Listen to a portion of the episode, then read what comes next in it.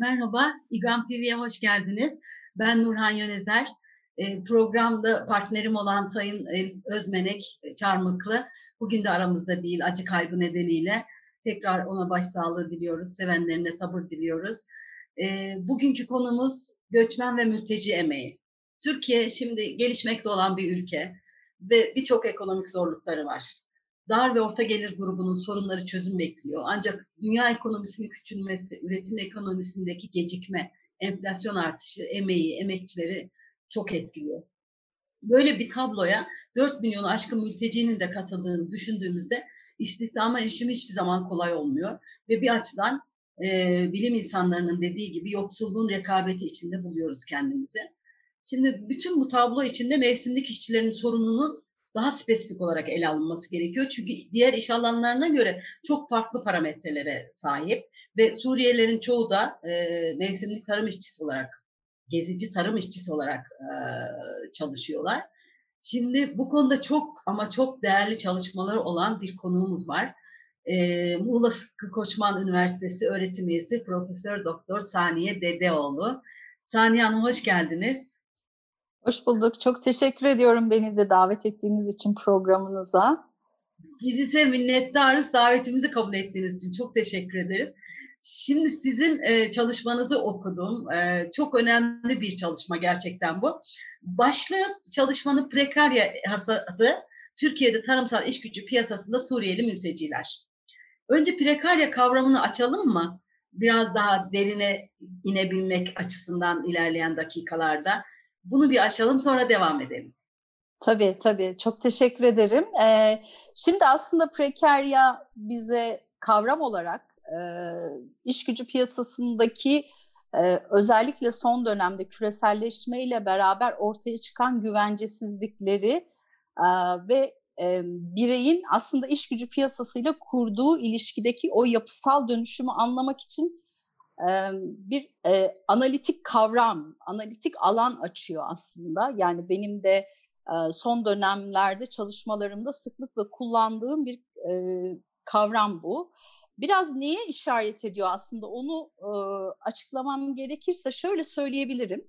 Yani e, daha çok e, Guy Standing'in e, yaygınlaştırdığı ve biraz da tartışmaya açtığı bir kavram e, biraz şeyin üzerinden yükseliyor aslında. Diyor ki artık son dönemde iş gücü piyasasındaki varoluşumuzu proletarya kavramıyla açıklayamıyoruz. Çünkü proletarya kavramı daha çok e, Keynesyen dönemde sanayi istihdamında güvenceli olarak çalışan bir işçi tipolojisine referans ediyordu. İşte e, bunlar daha çok mavi yakalı, sendikada örgütlü, bir işçi sınıfına işaret ediyordu. Ama son dönemde ortaya çıkan dönüşümler özellikle de neoliberal politikaların yarattığı iş gücü piyasasında yarattığı etkilerle biz onu işte başka kavramlarla da biliyoruz işte çalışma ekonomisi bölümünde ders veriyorum ben uzun yıllardır. Orada işte hep yarı zamanlı esnek çalışma, atipik çalışma biçimleri gibi aslında o güvenceli ve istikrarlı tam zamanlı çalışmanın güvenceli çalışma diyebiliriz aslında. Karşıtında bir çalışma biçimi ortaya çıkıyor.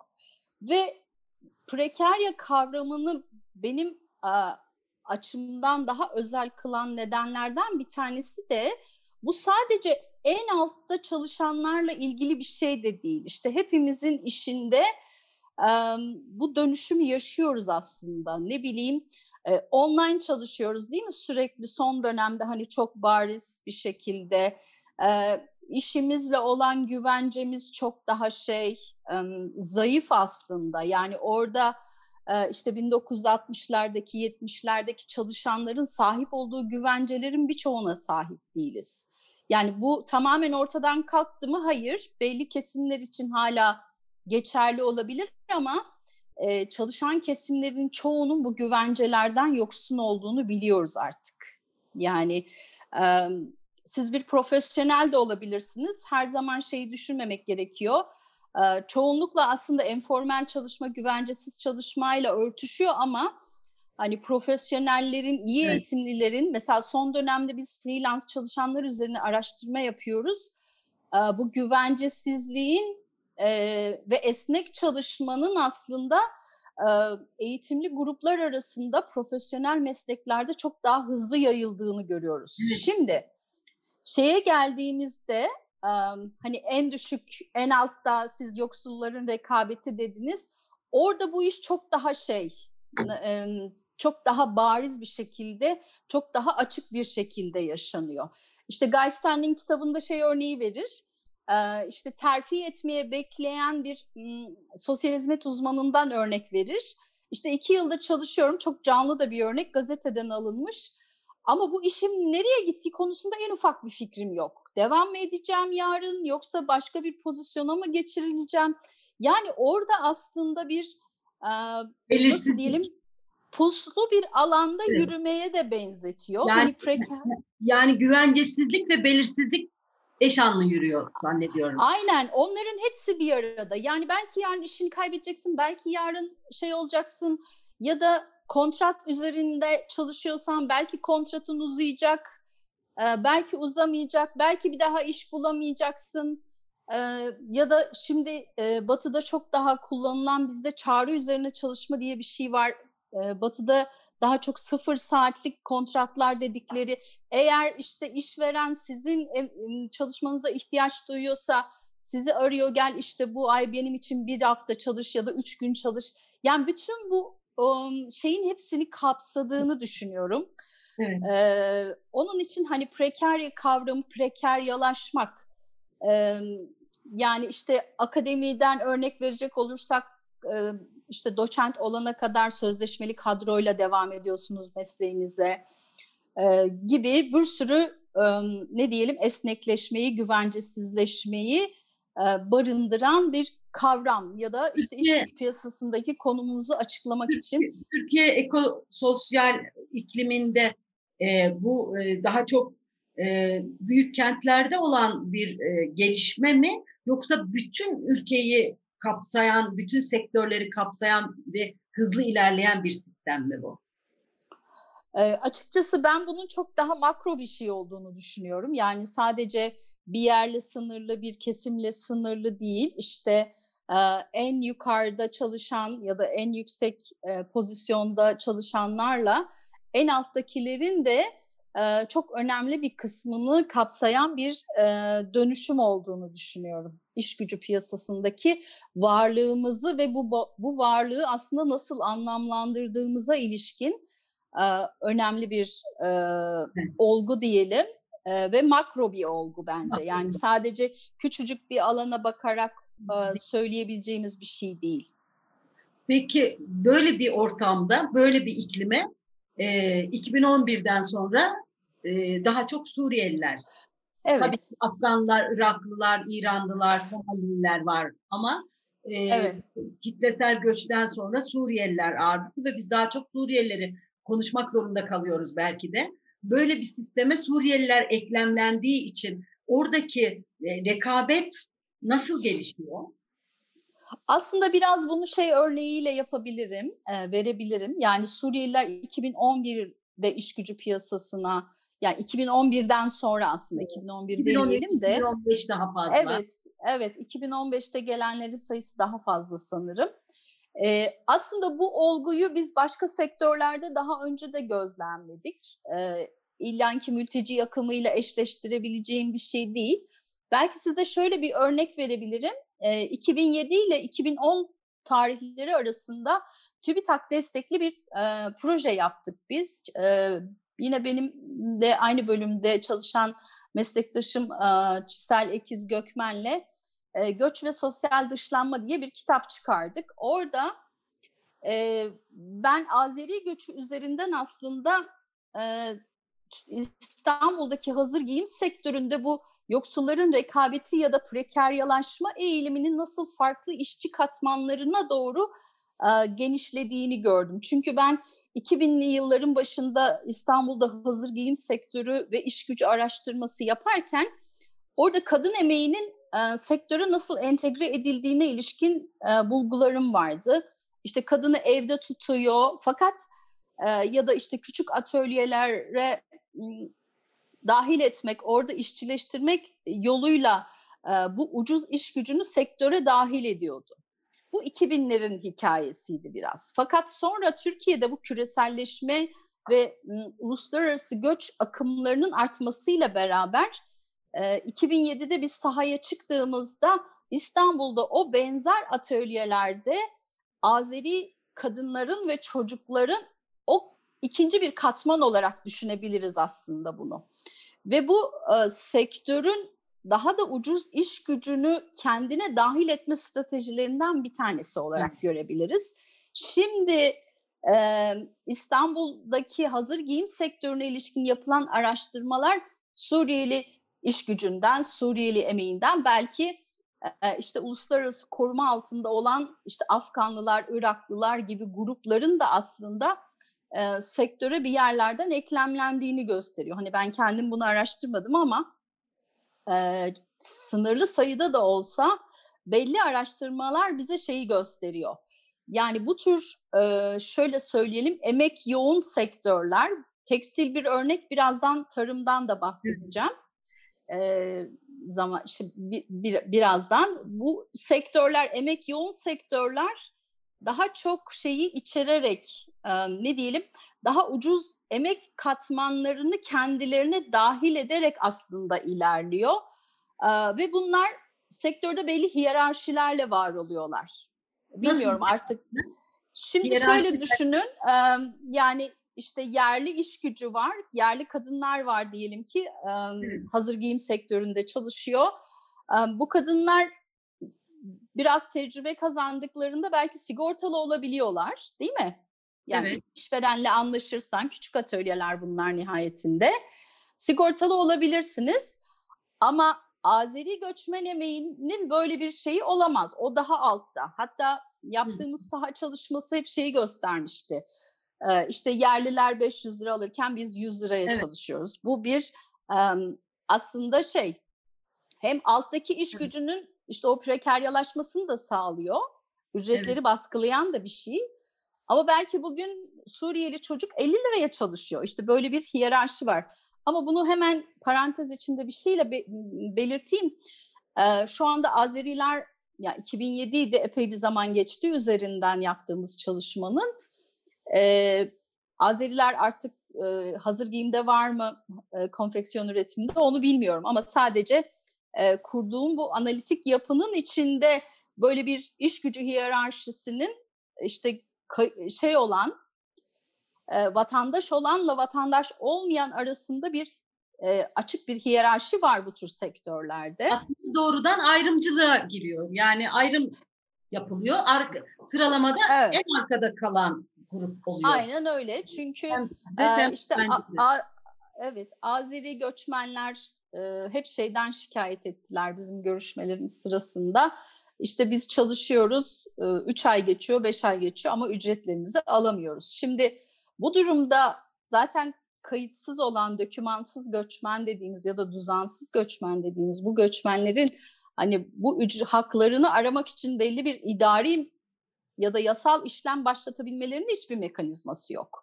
Yani o ciddi bir kırılganlık da aynı zamanda.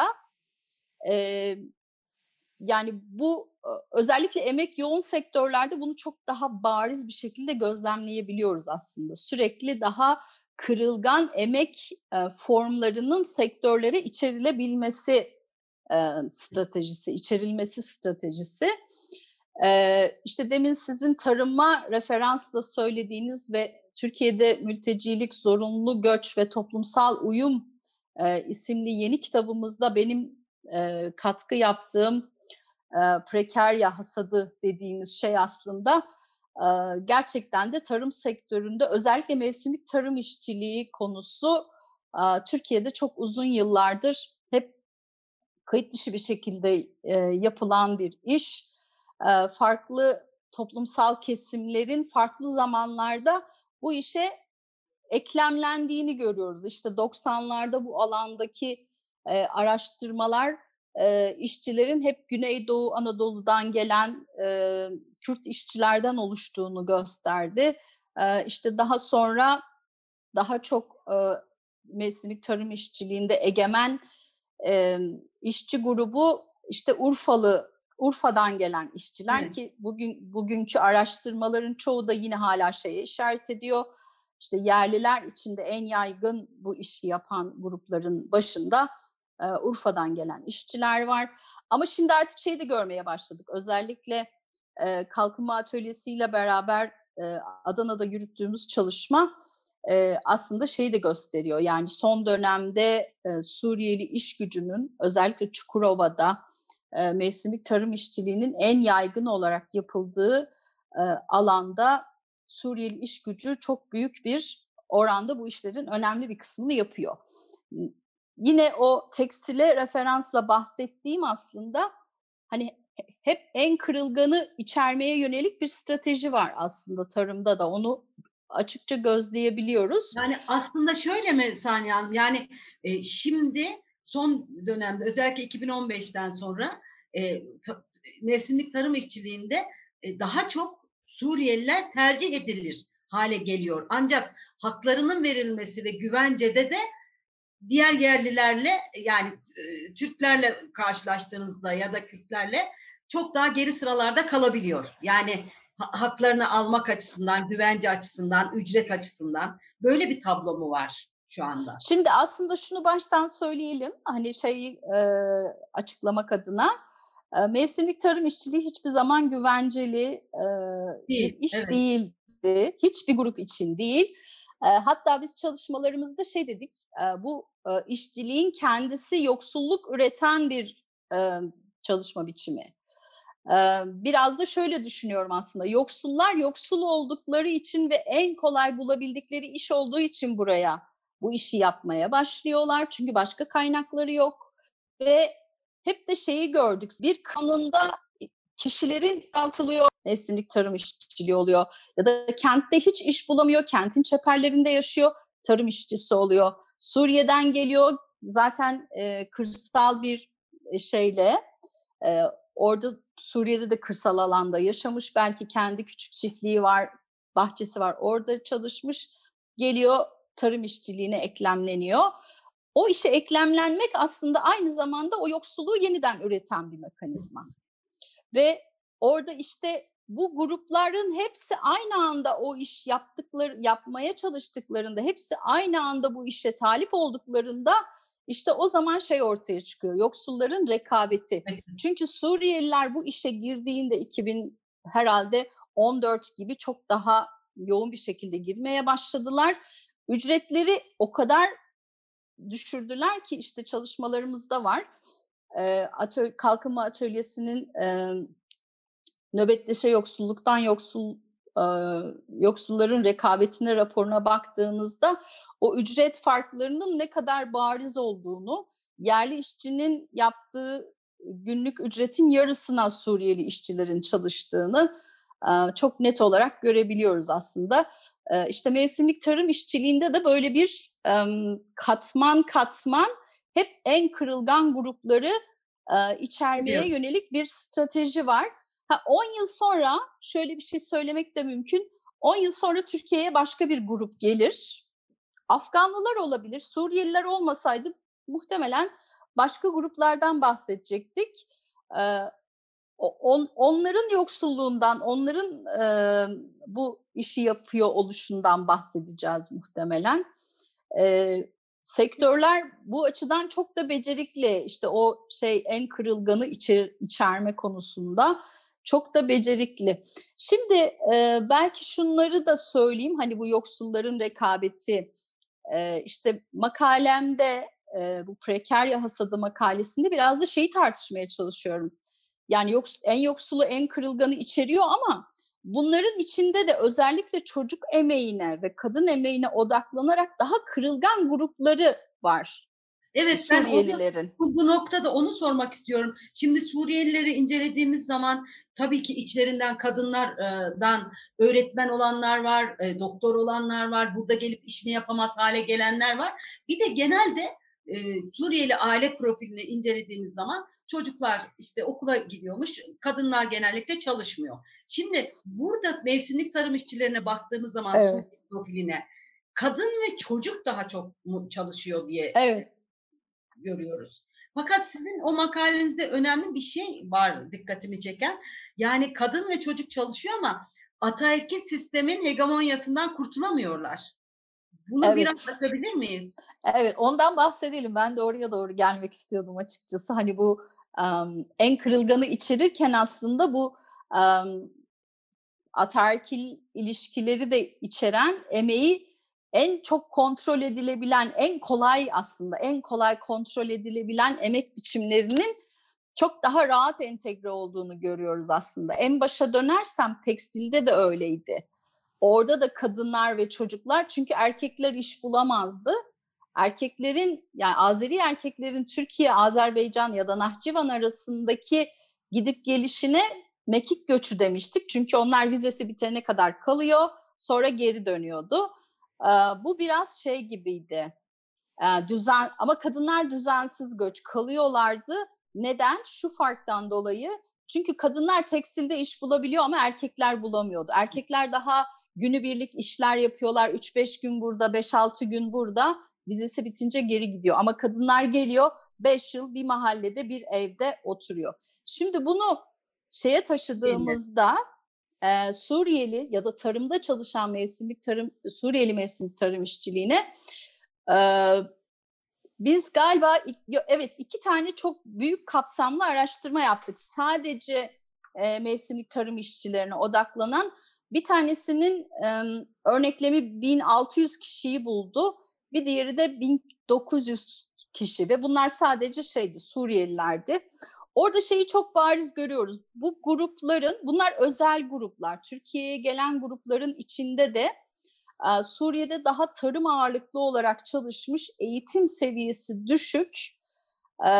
Genelde o sizin söylediğiniz şeye çok yakın. Yani erkek çalışıyor, kadınlar evde ya da çalışmıyor. Yani bir aileyi geçindirmek için bir kişinin çalışması yeterdi diyorlar hep. Yani bu istisnasız en çok tekrarlanan şeylerden bir tanesiydi.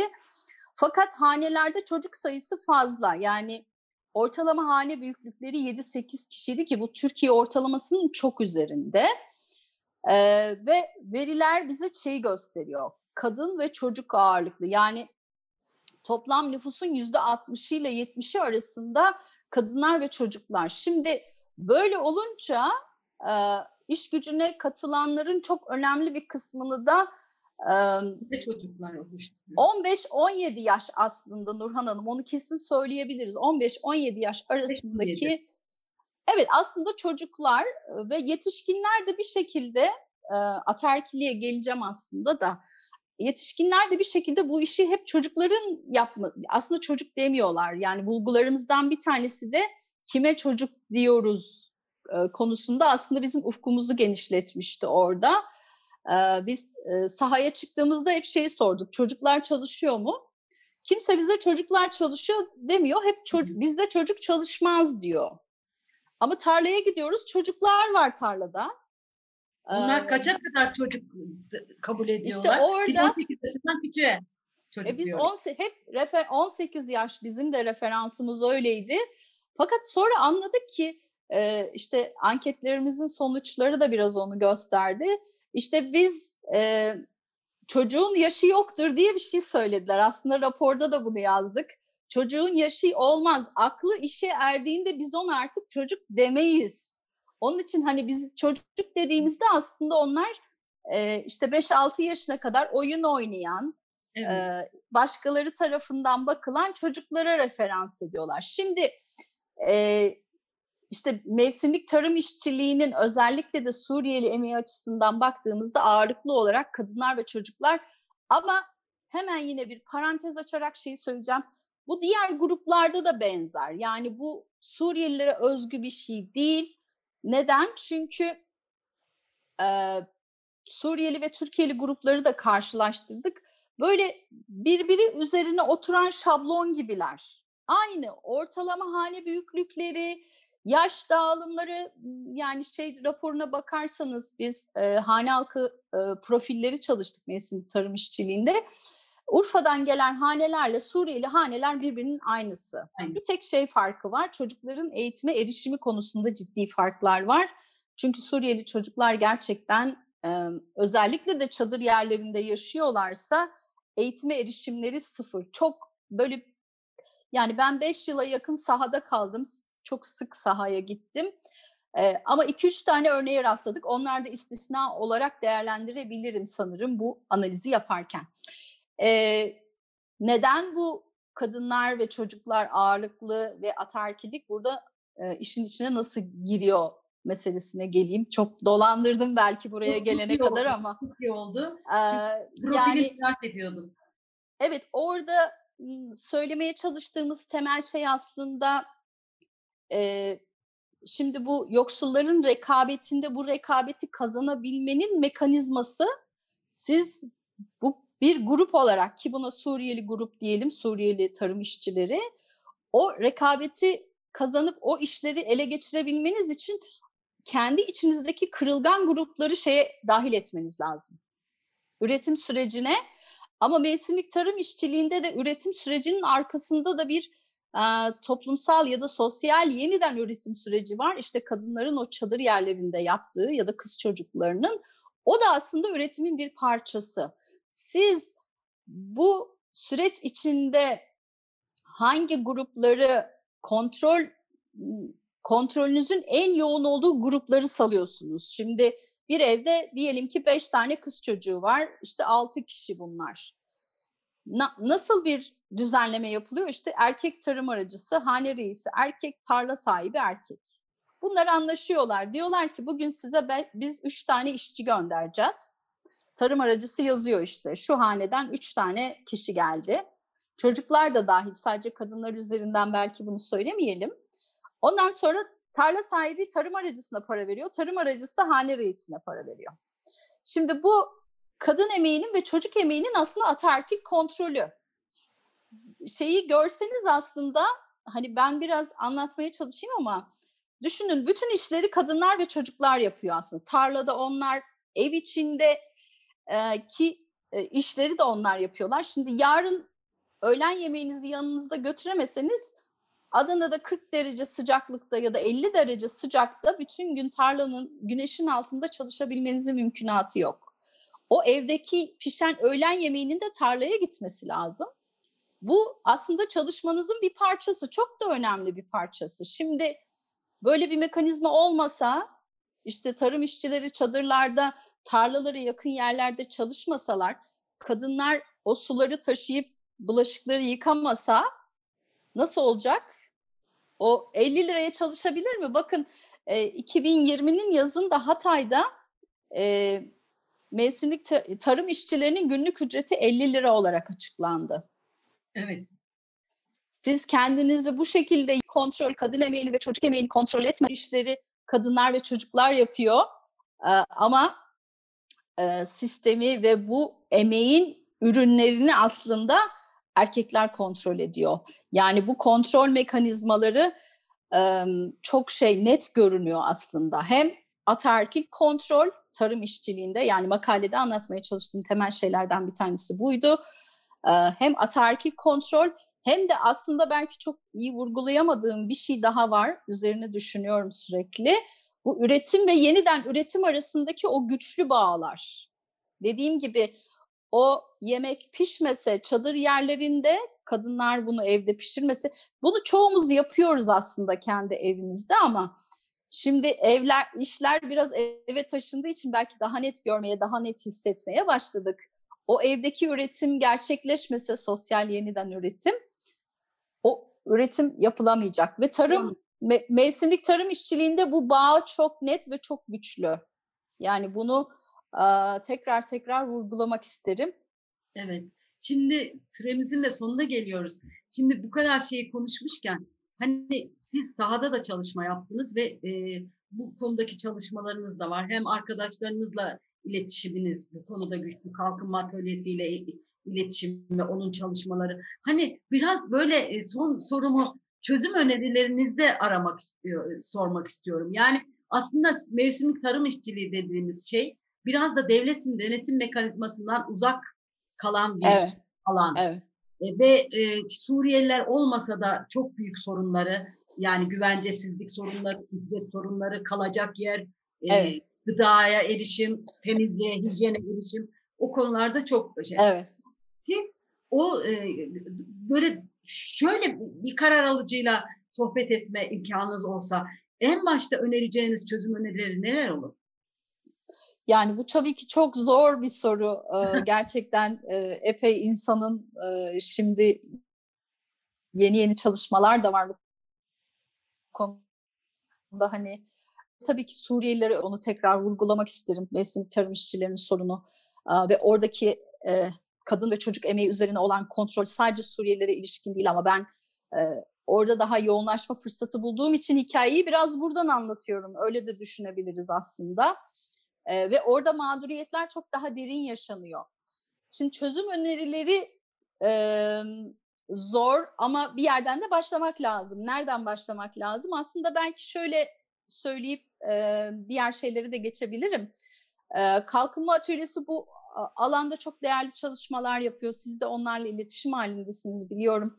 Ee, özellikle tarım işçilerinin aslında tarım aracılarının pardon çok özür diliyorum tarım aracılarının sertifikalandırılması, kayıt altına alınması aslında biraz o işçileri izleyebilme, işçilerin belki güvenceye kazan evet güvence kazanabilmeleri için önemli bir adım ama tek tek şey bu değil tabii. Ee, yani o um, yaşanılan tarım çadır yerlerindeki koşullar özellikle Covid ile birlikte çok daha e, ağırlaştığını düşünüyorum. E, özellikle de kadın emeği o, üzerine olan yükün çok daha ağırlaştığını düşünüyorum. İşte o e, size tarif etmeye çalıştığım e, iş yükünün üzerine bir de hijyen kalma, hijyen kalabilme, hastalıktan korunabilme şeyini eklerseniz aslında e, bu çok daha zorlu e, bir çalışma sürecine dönüşüyor. Ağır koşullar. Ağır koşullar. Çok ağır koşullar ve düşünün ki bazı çadır yerlerinde elektrik ve su da yok. Yani e, hijyenden tamamen uzak e, koşullar var. Yani bu e, konaklama yerlerinin düzenlenmesi konusunda işte METİP programı var e, bakanlığın onu da biliyorum ama bu bütün o program şeye yeterli değil. Bütün mevsimlik tarım işçilerini düzenlemeye ki orada da eksikler var yani e, METİP kamplarında kalan mevsimlik tarım işçileri de e, çeşitli zorluklarla karşılaşıyorlar. E, yani belki hani bu prekaryalaşma hasadını nasıl daha şey ne diyelim güvenceli bir hale getirebiliriz sorusuna cevap zor ve gerçekten orada ciddi bir iradenin de sergilenmesi gerekiyor. Yani sadece belli ürünlerde çalışan mevsimlik tarım işçilerini biz daha güvenceli, formel hale getirelim ama diğerlerini değil de daha kapsamlı e, düzenlemelerin ve sosyal politika yapıcılarının oturup bunu gerçekten ciddi çalışması lazım. Ee, önemli yapıyorlar ama hani bu böyle programın sonunda 3 dakikayla özetleyebileceğim ancak bu kadar olabiliyor. çok, çok teşekkür ederiz. Süremizin de sonuna geldik. Ee, o, bence çok çok güzel bir sohbet oldu. Ağzınıza sağlık. Ee, çok topyekun bir çalışma gerektiren bir konu zannediyorum. Yani bütün parametreler, evet. bütün STK'lardan tutun da e, halka, karar alıcılara kadar, evet, belki evet. sendikalara kadar e, çok önemli bir topyekun bakılması gereken bir konu. Çok teşekkür ederiz her şey için. İyi ki geldiniz. Ben teşekkür ederim. Sağ olun beni davet ettiğiniz için. Fikirlerimi paylaşma imkanı verdiniz bana. Demek, çok teşekkür, teşekkür ediyorum. Sevgili Hoşçakalın. Sağ olun. Göç gündeminin e, bir haftasının daha sonuna geldik. Gelecek hafta başka bir konuda tekrar buluşmak dileğiyle. Hoşçakalın. İGAM TV'ye abone olmayı unutmayın. Görüşmek üzere. Hoşçakalın. Hoşçakalın.